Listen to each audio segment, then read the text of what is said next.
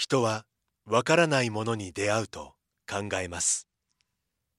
これは一体何なのか？じっと観察して想像力を働かせる人もいればそばにいる誰かと対話を始める人もいる。私たちはわからないものが開く世界の可能性を信じています。それはいつでも人と人をつなぎ多様な考えと対話を生み出します。そして私たちを想像もしなかった場所にまで連れて行ってくれるのです。明治産業はアートを応援します。あなただけのプラスを提供する明治産業。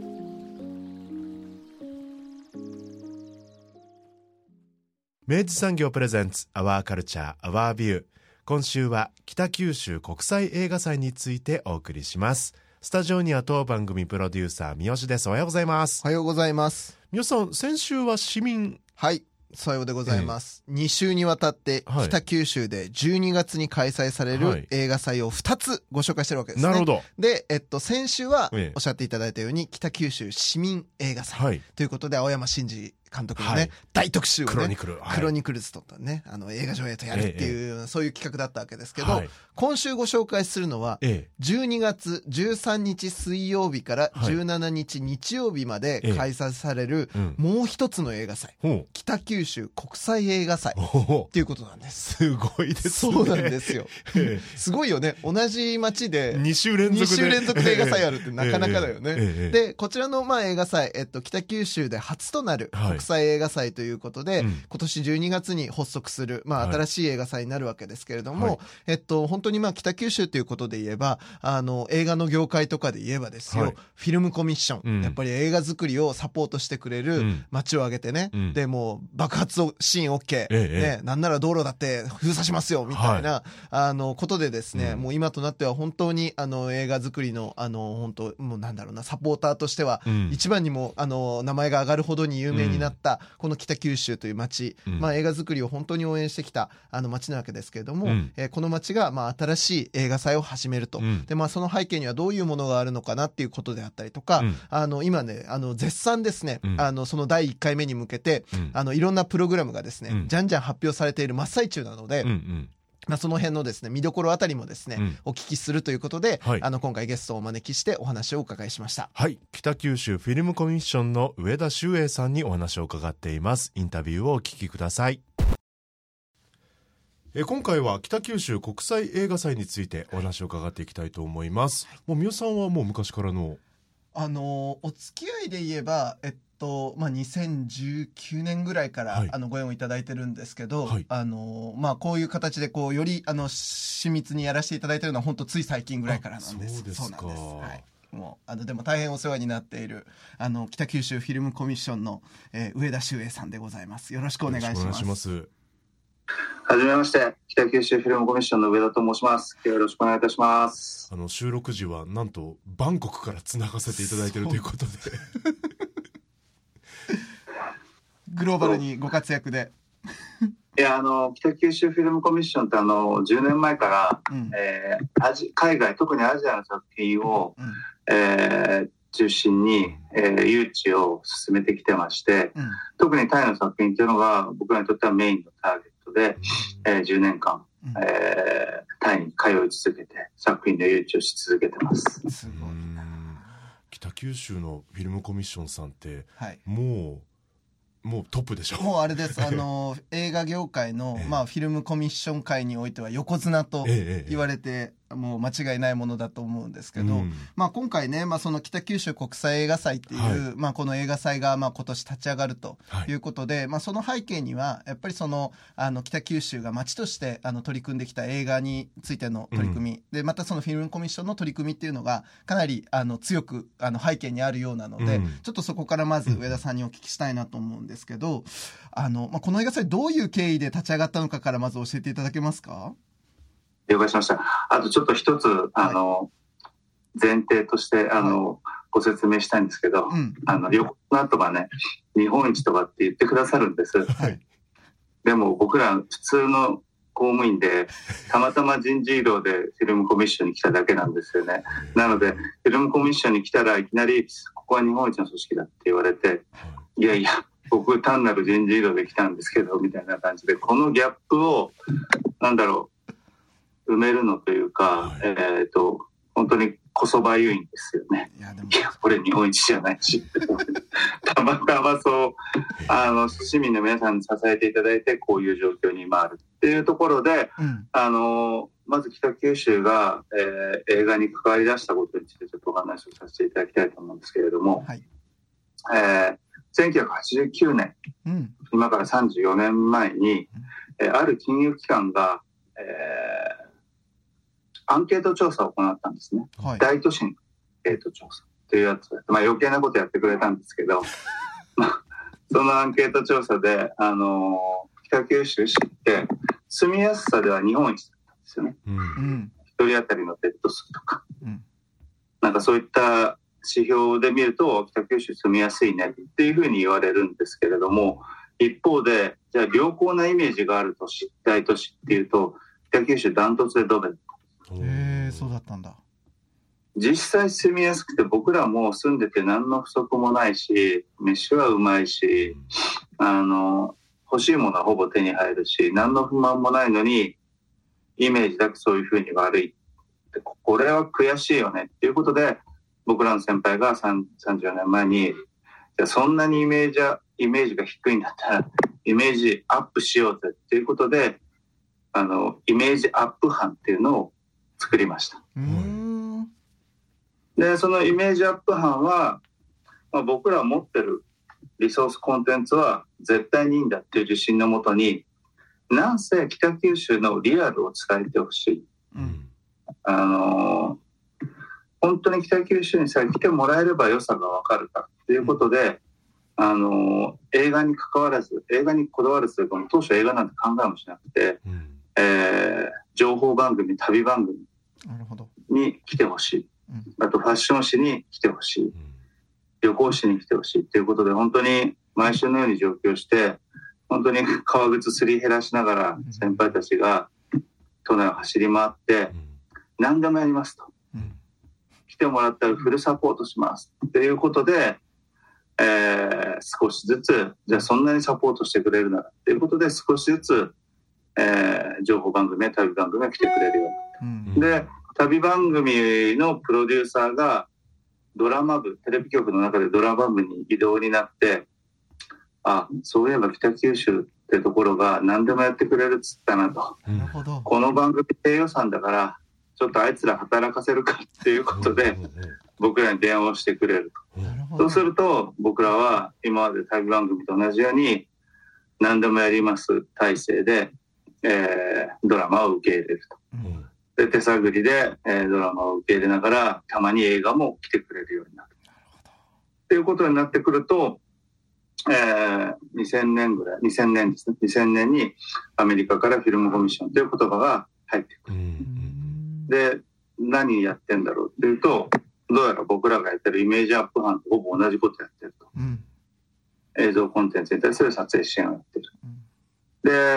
うん、で俺たちもそれじゃんっていうことでイメージアップ班ってやっぱりどうしてもちょっとなんかね。なんかイメージアップ班ってなんか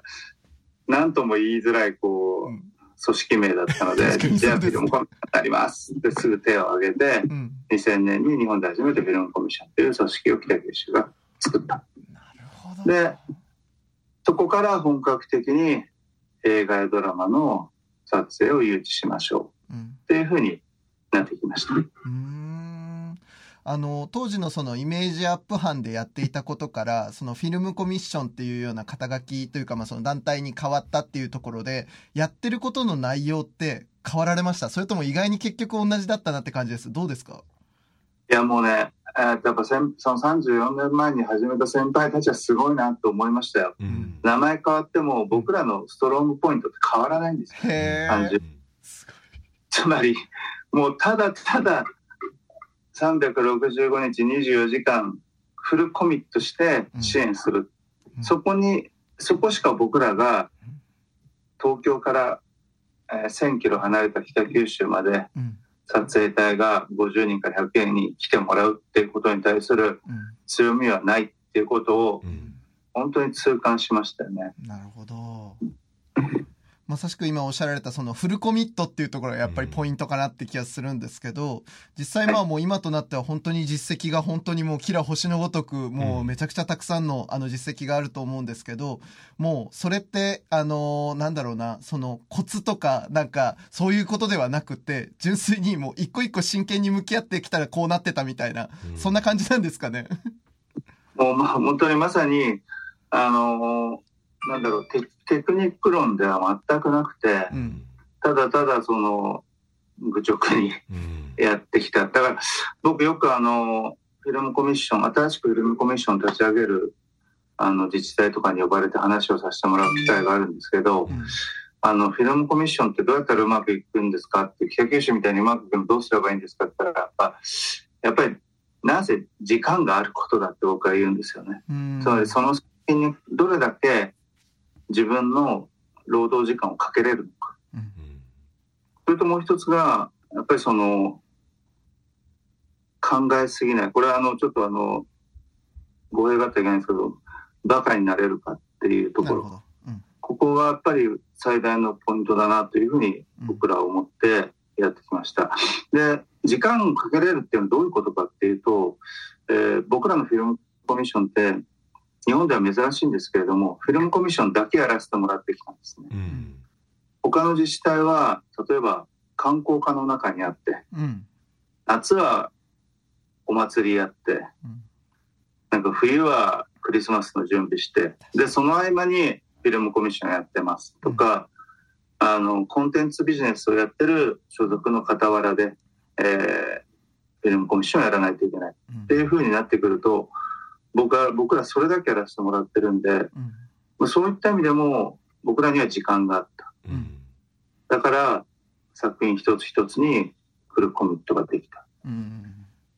でそうすることであの公務員僕ら公務員ですけれども、2年で一度3年に一度移動するチームではあるんですが、あの作品にコミットした量が他とは違うので、うん、えー、映画人たちと対等にお話ができるようになっていくと。そうすることで初めて信頼関係っていうのは生まれてくると思うんですよね。あそういう積み重ねを、えー、まあその1919年から始めて2000年にフィルムコミッションになってから、えさらにその思いが強くなった。まあ、ふと思うわけですよ。うん、えっ、ー、と、フィルムコミッションが頑張ったから、映画の街になったっていうのはもう全く違ってて、うん、あの、僕らがね、いくら頑張っても、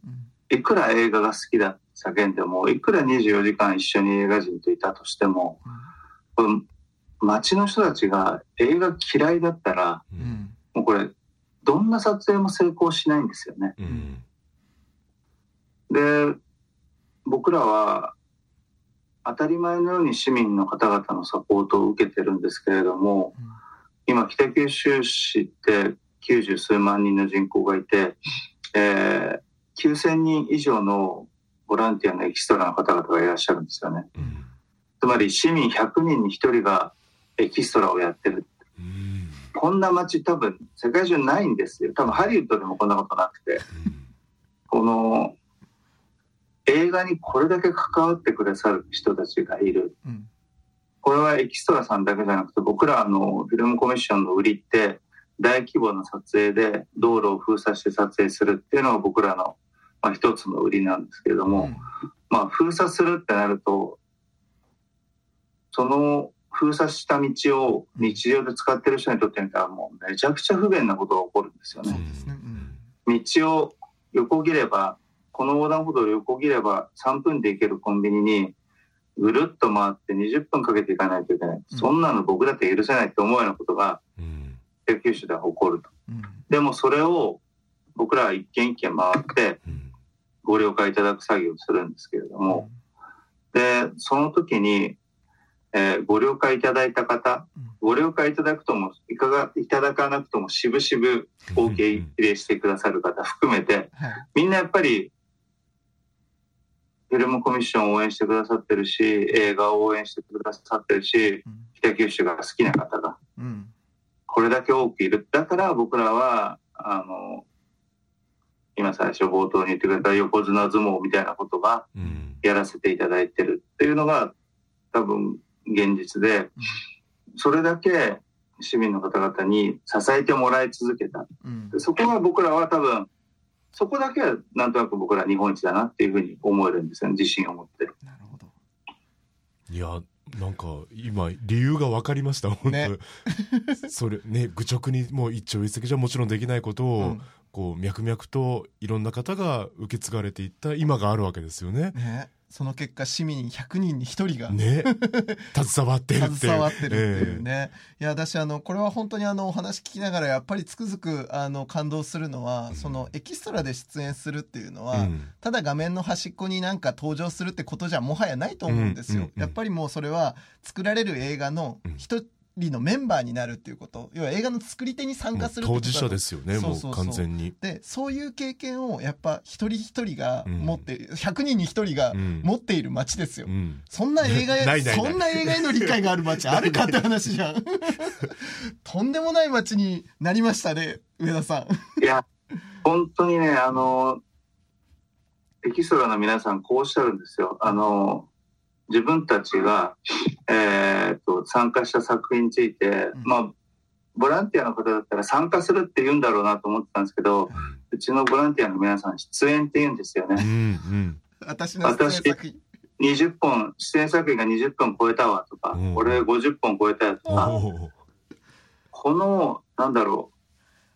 う。僕らもコミットしてるけど、うん、街の人たちがみんなその一定のプロ意識を持って作品に参加してくださる。うん、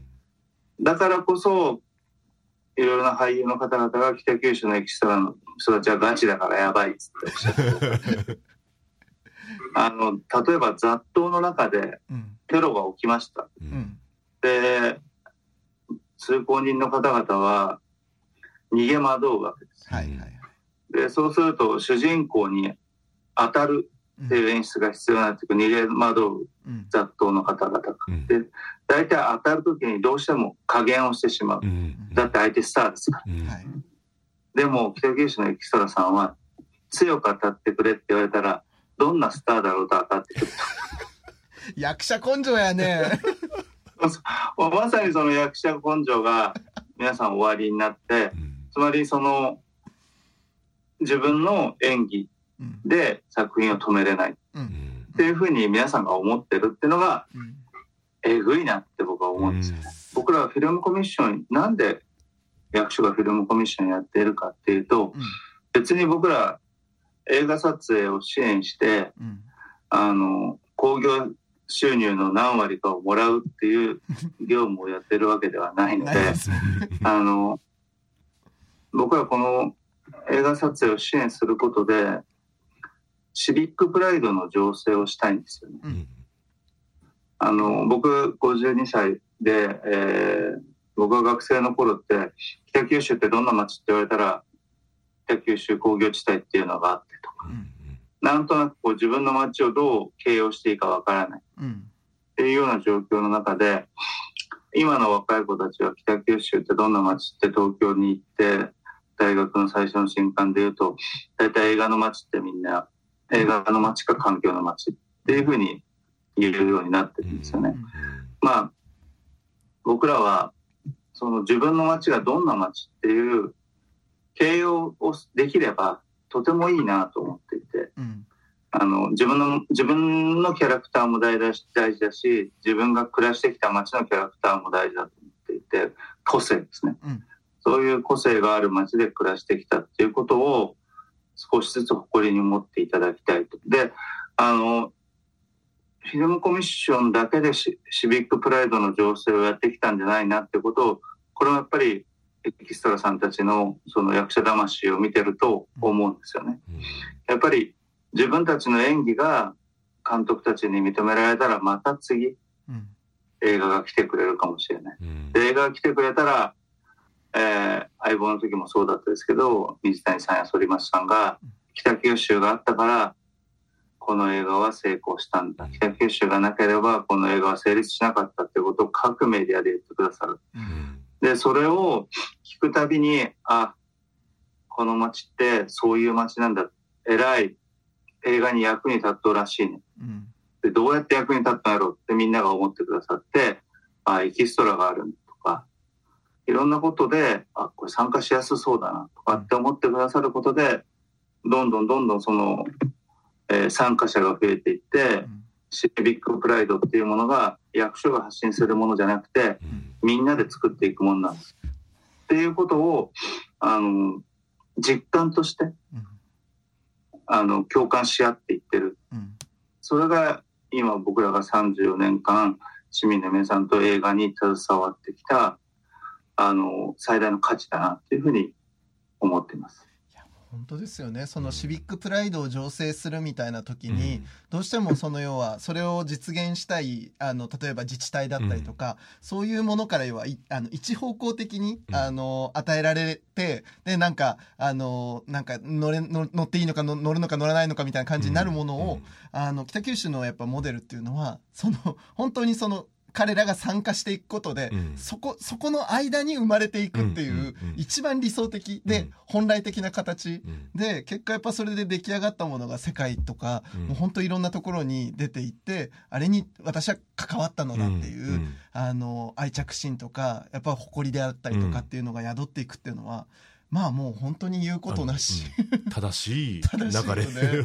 ねしかもあの上田さんとあの前回あのご一緒させていただいたトークイベントであの海外の映画祭であのでっていう話で監督がお話しされてたのが、はい、あの海外の映画祭ではあの撮影された現場がどこかで、はい、それはなぜだったのかっていう話を、あの往々にしてインタビューで必ず聞かれるんですって。うん、でそこでやっぱりあのその監督はあの自分は北九州で撮りましたなぜならっていう話をちゃんとしてきたっていう、これすごい効果ですよね。いや、本当にその、北九州の街ってそのいわゆる観光都市ではない、うん、でもその映像作品を通すとまあ見たこともないような北九州の街並みが表現されるって。これってやっぱりそのものすごい力で、うん、あの見た人を魅了していくんだというふうに僕は信じていて。でそれで10年前から、えー海外作品の誘致をやるようになってですね、えー、国内作品っていうのは先ほど申し上げた通り僕らと映画と市民の皆さんでシビックプライドを醸成していこう、うん、この街をもっと好きになろうっていうふうな意思の運動で。で海外作品っていうのは今皆さんおっしゃってた通り北九州の街が、まあ、映像作品としてものすごく下駄を履かしてもらって美しくいや美しいだけじゃなくてとてもわい雑にも見えるし、うん、何せ魅力的に見える、うん、そのキャストの力台本の力演出の力を借りてさまざまな顔を持てる、うん、これって本当にそのロケツーリズムっていう、うん、えー、ものが北九州なら実現できるんじゃないかと思って、えー、特にアジア近隣の北九州に近い皆さんの、えー、映像作品を北九州に誘致すれば、ね、それを見た方々が観光マップには載ってないけれども、うん、えらい綺麗なところがあるとか、うん、あのスターが恋したあの街ってどんな街なんだろうとかっていうのがあの本当にツーリズムとして実現できるんじゃないかっていうふうに思って、えー、タイアジアシンガポール台湾に通い続けて、えー、今ではもう国内作品以上に海外作品が北九州で撮られてる。おそらく多分日本、これは本当に日本で一番海外作品が撮られてるのは北九州だと思うんですよね。で、それがほぼ全部ラブストーリーで、ハッピーエンドで。なので北九州ってあの、ね、いろんな日本ではイメージがあると思うんですけども、あの、海外で本当に恋する街っていうふうにイメージできるぐらいラブストーリーばっかりが北九州に来ていて、でみんな若戸橋の周辺で生まれるみたいな。はい、あの、うん、映画祭、まあ、今回はあの12月13日から17日まであの開催される映画祭ということでこの映画祭はまあちょっと改めてどういう映画祭になるのかからちょっと教えていただいてよろしいですか？ありがとうございます。あの北九州フィルムコミッション34年間やってきてえっ、ー、といろんな方々から、えー、映像業界の方々市民の方々からなんで北九州映画の街って言ってるのに映画祭やんないんだ、うん。えー、もういいだろう。やっていいじゃない。同感です。いろんな方々からおっしゃっていただき続けたんですね。うん、でただやっぱり映画祭ってそんなに甘くなくて、はい、であのなかなか一歩踏み出せなかったんですけどもアンケートとかをちゃんと市民の方々にアンケートを取ったりあのなんとなくではなくてちゃんとアンケートを取ってで業界の方々にも 今更で申し訳ないけどつってアンケートを配って、はい、でやったがいいかなどうかなみたいないろんな方々から聞いて、はい、あのほとんどの方が「いややんないとどうすんだ」ってやるべきだろうみたいな感じで言ってくださって、でやっぱり僕らって映画撮影を支援34年間してきて思うのは、やっぱり映画って見てもらって初めて完結する。はい。その僕ら日本一映画を支援する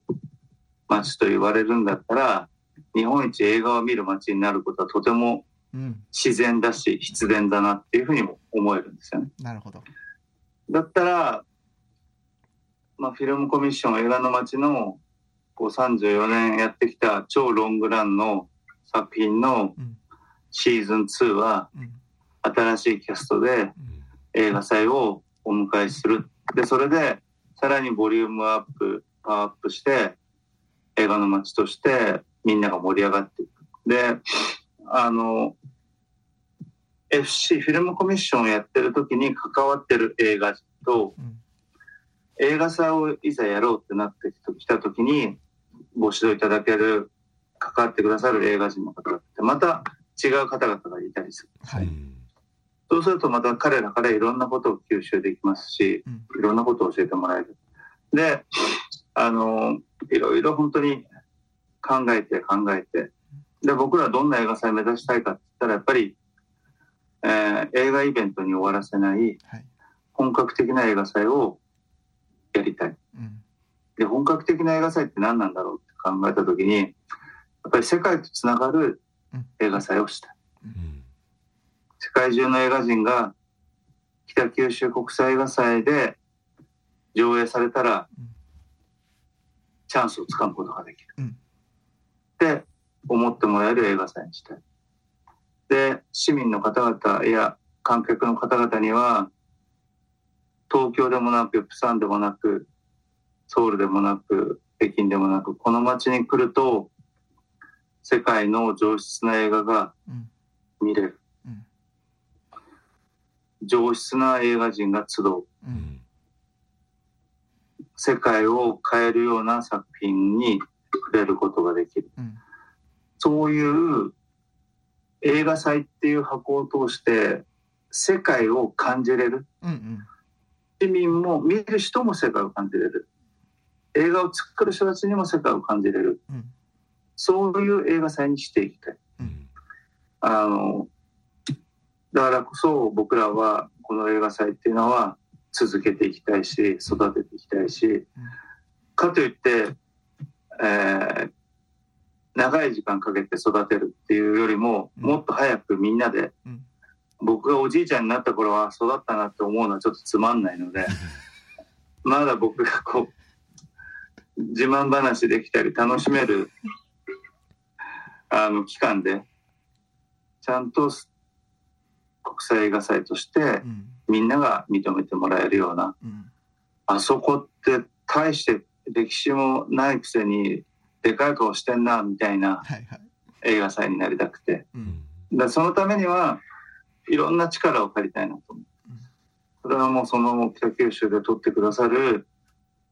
まあ、世界に名前が通るような映画人の方々の力を借りたり、うん、あの世界の映画祭の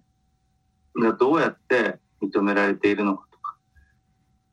映画祭の流儀をよく知る方々の力を借りたりし、うん、いろんな映画祭とコラボしたり、うん、あのどんどん下駄を履いて、うん、少しでも早く、12月は異常に北九州世界を感じるみたいな、なんかこう映画と世界がキーワードになってなんか飲み屋に行けば海外から来た映画人が次の映画の話してるとか、うん、なんかその横でさっき見た難しい作品についてあの三好さんが解説してくれました。これ長くなるよ。長くなりますね。なんかなんだろう。こう三好さんみたいにディープに楽しむことの映画を楽しむことの喜びを知った若者がもっと増えてほしいし、うん、あの三好さんから教えてもらう映画の魅力みたいなものをで映画の魅力を少しずつ知ってもらうこともいいしなんかいろんな、えー、形で映画に関わる12月に北九州はしたいですしあの若い子たちが、うん。えー、10年後やっぱり北九州にの映画祭にボランティアで行きたいって全国から学生たちが集まる、うん、だってあそこは世界があるから。まさしく、うん、で言ってもらえるような映画祭にしたいしなんかなかなか海外旅行に行けないような、うん、あのご高齢の方がいらっしゃれば北九州に12月に行けば旅はできなかったけれども映画を通して世界の映画を通して旅ができるみたいな、うん、そんな映画祭街になっていくといいなっていうのが僕らのこの映画祭を始める思いです。うん、なるほどいやでも本当にそのまあ三十数年あのまず映画の街北九州としてのまず実践としてのもう本当にフィルムコミッションの活動だったりとか映画を街街街ぐるみで応援するっていう仕組みがあったそのエピソード2が今度は映画祭であるということ。でしかもそれをあのどのスケールの映画祭でやるかっていうのは本当にあの映画祭を企画するにおいてはすごく重要なポイントだと思うんですけど僕はやっぱねここで国際映画祭って言い切ることの勇気っていうのは結構凄まじいと僕はやっぱ思ってるんですよ。同じ映画上映イベントをやる人間として。でやっぱりそれは本当にやっぱこの街ぐるみであの今おっしゃっていたような風景を実現する。でえっとここであのもちろんそのまずいらっしゃるお客さん、えっと、観客に向けた、えっと、ここでしかできない体験をしてもらうっていうのももちろんなんだけど、あの、同時にやっぱり作り手支援をずっとしてきたっていう、その、あの、ご実績もあるからこそ、ここの映画祭の現場が単純にお披露目だけではない、あの、新しく、あの、そこから生まれるような、あの、関係だった関係だったりとか、なんか映画作りのインスピレーションだったりとか、観客との出会いだったりとかいろんなものが生まれる現場として、えっと、機能させていくっていう気概をやっぱ今のお話聞きながら感じてもうあのあとはもうまたここからエピソード3あエピソード2エピソード3とつながっていくのがもう楽しみでしようがないその初年度がいよいよ始まるんだなっていう、うんうん、ワクワクですね上田さんこれは。あの次々とですねあのその上映されるプログラムがですねもう発表されていっていて、おい、おい、まだ出てくるのかっていうぐらいですね、あれもやる、これもやる っていうことで、あの、1回目からフルスイングやねって感じでですね、非常に痛快にあの拝見してるんですけど、これ多分もうちょっと全部のね、プログラムを紹介するのなかなか難しいと思うんですけど、上田さんの中で、あの、ちょっとこれは一つ、まあ、あの、目玉になりそうだよっていう、まあ、あの、プログラムが1個ないし2個とかっていうのがあればちょっとまずお聞かせいただきたいなと思うんですけど、いかがでしょうか？あありがとうます。もう一個じゃ全然無理で、ちょっとあの、まず一つは、はい、あの、本格的な映画祭ということで、やっぱりその、日本でまだ公開されてないような、今今年世界で評価されるべき映画を世界から、えー、プログラマーの方々が持ってきてくれます。うん、あの、これはあの、北九州、えー、フィルムフェスあ、インターナショナルフィルムフェスティバルで KIFF っていうのがあの、えー、なんだろう、ロゴになってるんですけれども、はい、その KIFF を取って、寄付って呼ぶようにして、うん、寄付プレミアムっていう、うん、あの作品群があって、それはその世界の映画人とつながるプログラマーの方々が、あの、それぞれの皆さんの強固なネットワークを映画祭に、えー、落とし込んでくださって、日本ではまだ誰も見てないような、しかし世界でとても評価されてる映画を北九州で見ることができます。これは本当に見ていただきたくて。で、その作品を選んだプログラマーの方が、方々もしくはプロデューサー監督がご登壇いただいて、作品についての説明をしてくださったりするので、その説明を聞いた後、映画を見ると、その映画の魅力が、うん、あの、すごくあ伝わりやすいというか、あ、こういうふうに表現すべくこういう演出があったのかとか、なんかそういったことを分かりやすく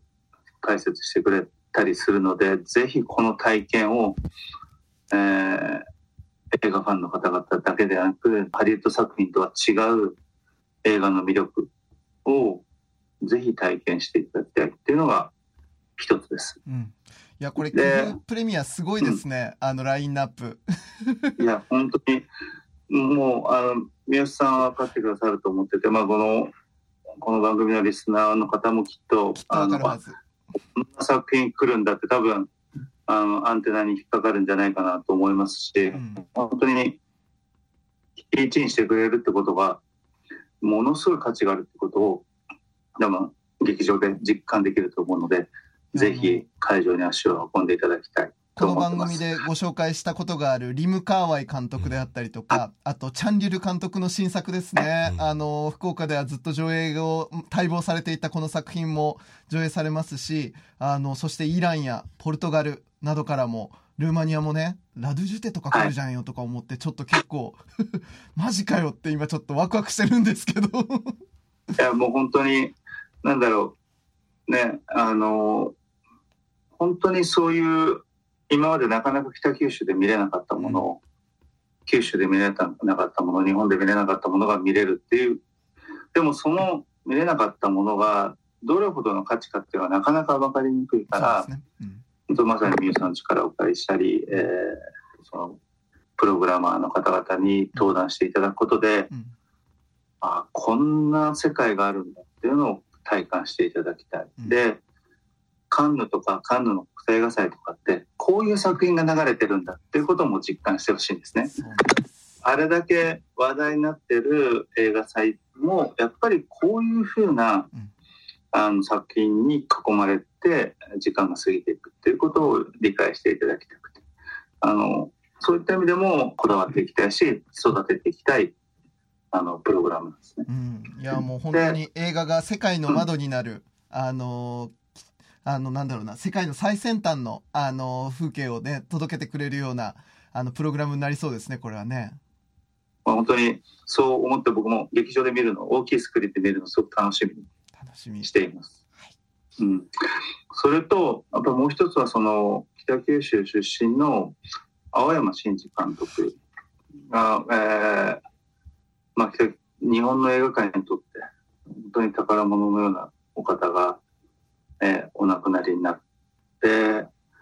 監督のその足跡を北九州でもう一度たどりたい。まあ、あの、高名な監督ですので、お亡くなりになっていろんなところで追悼上映行われてるんですけれども、やっぱり、青山監督が愛してやまなかった、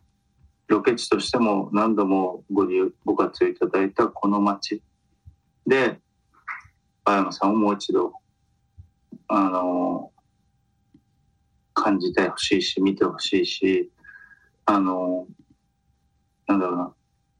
また違う北九州、また違う青山新っていうものが、あの、見えてくるんじゃないかなっていうふうに思っていて、これは今年僕らにとっては目玉のあの上映会だというふうに思ってあの、先週僕らの番組でも北九州市民映画祭の方で、あの、青山真司クロニクルズと、あと特集上映をなさられるっていうところの特集をさせていただいたんですけど、あの、こっちの、えっと、北九州国際映画祭の方では、帰れ北九州へ青山真司の魂と奇跡という、あの、レトロスペクティブ上映ということで、あの、彼の代表作の方ですね、あの、ヘルプレス、ユリーカ、サットバケーションに東京公演、共食いに空に住むってもうこれもう完璧やないかいっていうですね、ラインナップで お届けいただけるってことですね。あの本当にその中で、えー、三石健さんが何作にも登壇していただいて、うん、えー、本当になんだろうな青山さんがいたから今の僕がいるという三井さんよくおっしゃってらっしゃるんですけれどもそういう俳優さんが本当に多いんですよね。うん、あの青山監督作品に出会ったかっていう方々が本当に多くてその真髄みたいなものを、えー、小倉昭和館を中心に開催しますのであの、えー、今回北九州国際映画祭をこけら落としに再開する小倉昭和館で見るってことにも皆さんぜひその価値を感じていただければな足を運んでいただければなというふうに思ってございます。いやもうこのニュース「帰れ北九州へ」っていう企画名があの発表された時にあの映画あのニュースサイトとかでもたくさんやっぱり発信されていく中であのなんとあの音体蓮見茂彦氏まであのコメントを寄せてらっしゃってこりゃあもうちょっともうあの歴史的一場面がまた一つ北九州に絡んでですねできたなっていうことも含めてですね感慨深く 拝見しておりましたので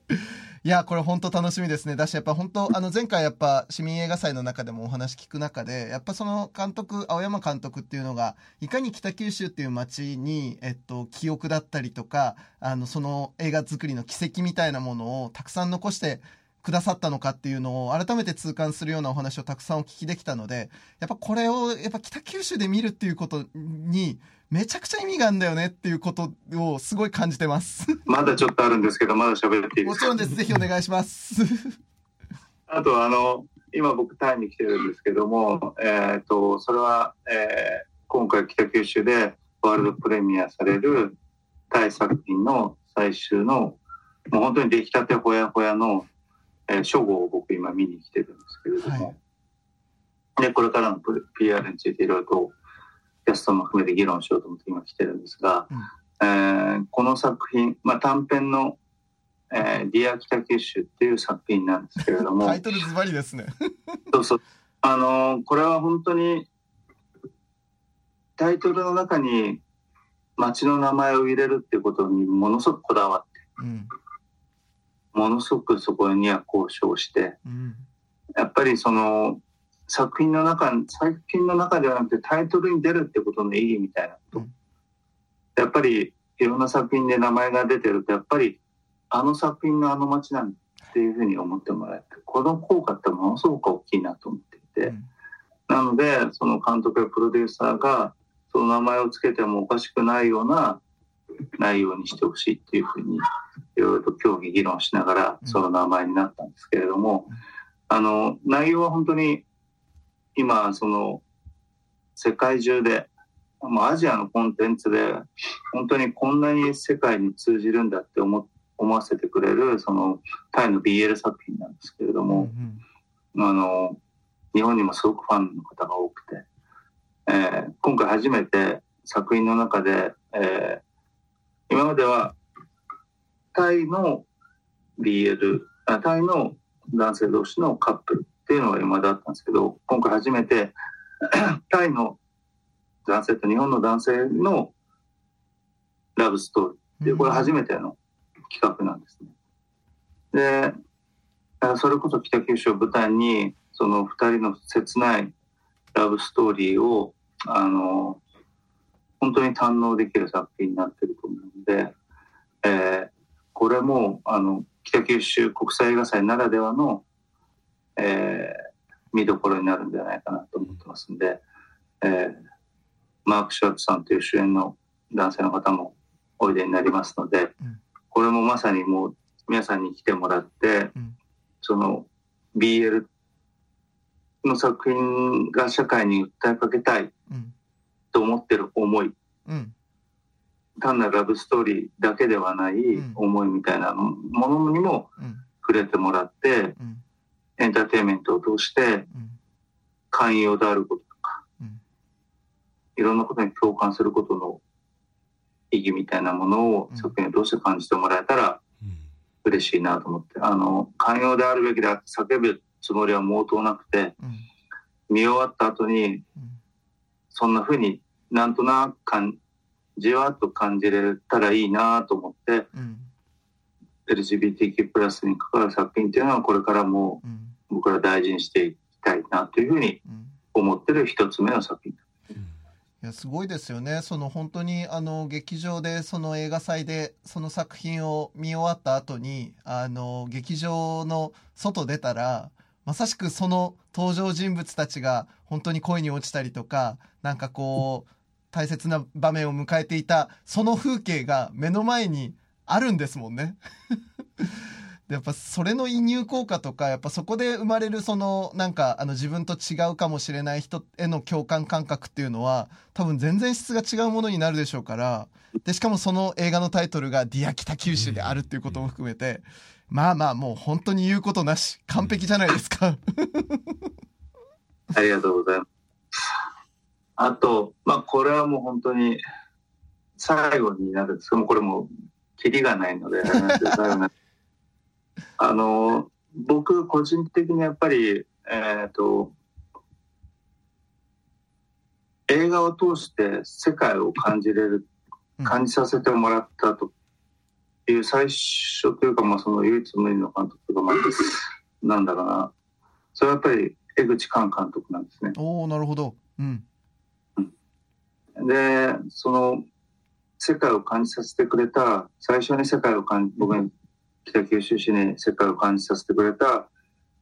江口寛監督の「えー、ガチ星」という作品を、えー、上映したい、うん、それはやはりその先ほど申し上げた通りやっぱり映画祭国際映画祭ってやっぱり世界を感じないと、うん、江口さんは僕らに一番最初に世界を感じさせてくれた方なのででその方の「ガチ星」という作品を通して、うん、えー、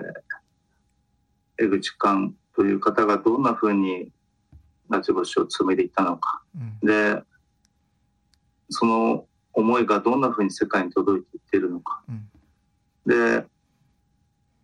菅さんが求める映画祭に本当に映画への思い作品への思いを存分に語ってもらう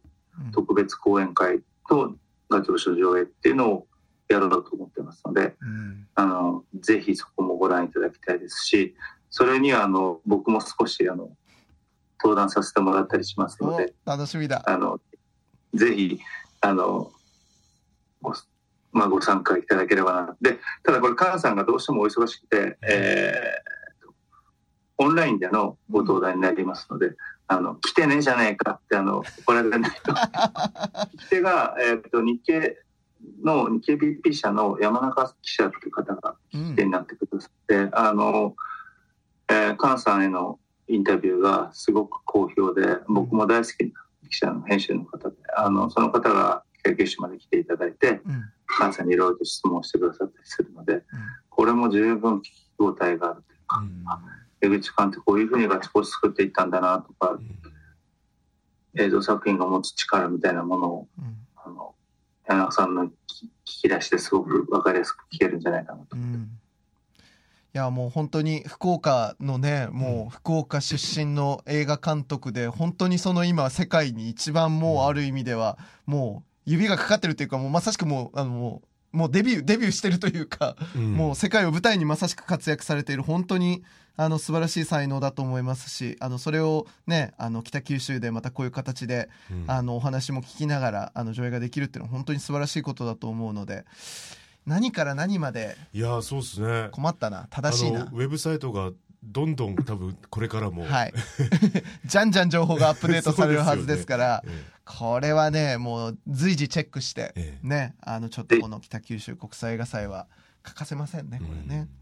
まだあの調整中。今まだ調整中で今日お話しできないことが まだあったり わかります？これ開催の2週間前ぐらいにしてまだやっぱり調整中のことがあるってね。でもね映画祭って本当にそうですよね。めっちゃ気持ちわかります。本当に。本当にねあの皆さんにもいろいろと映画祭のことを教えてもらいながら、えー、育てていきたいと思ってますんで。あとねリスナーの方々にもぜひ北九州を映画の街として実感できるあの時期ですので、あのぜひあの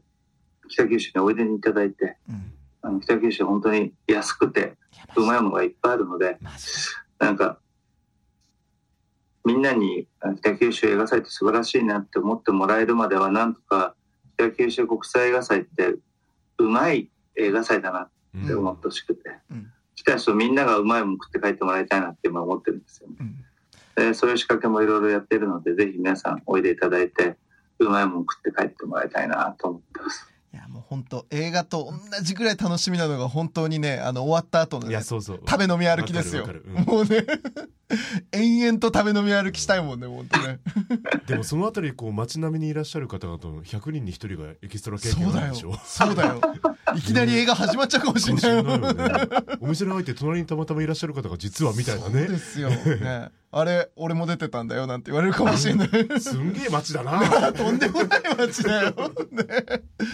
すごいないやでも本当に楽しみです。北九州国際映画祭が12月の13日の水曜日から17日の日曜日までということですね。はい。あのぜひねインターネットで北九州国際映画祭ということで調べていただいたらあのいろんなものが出てくると思います、うん、はい。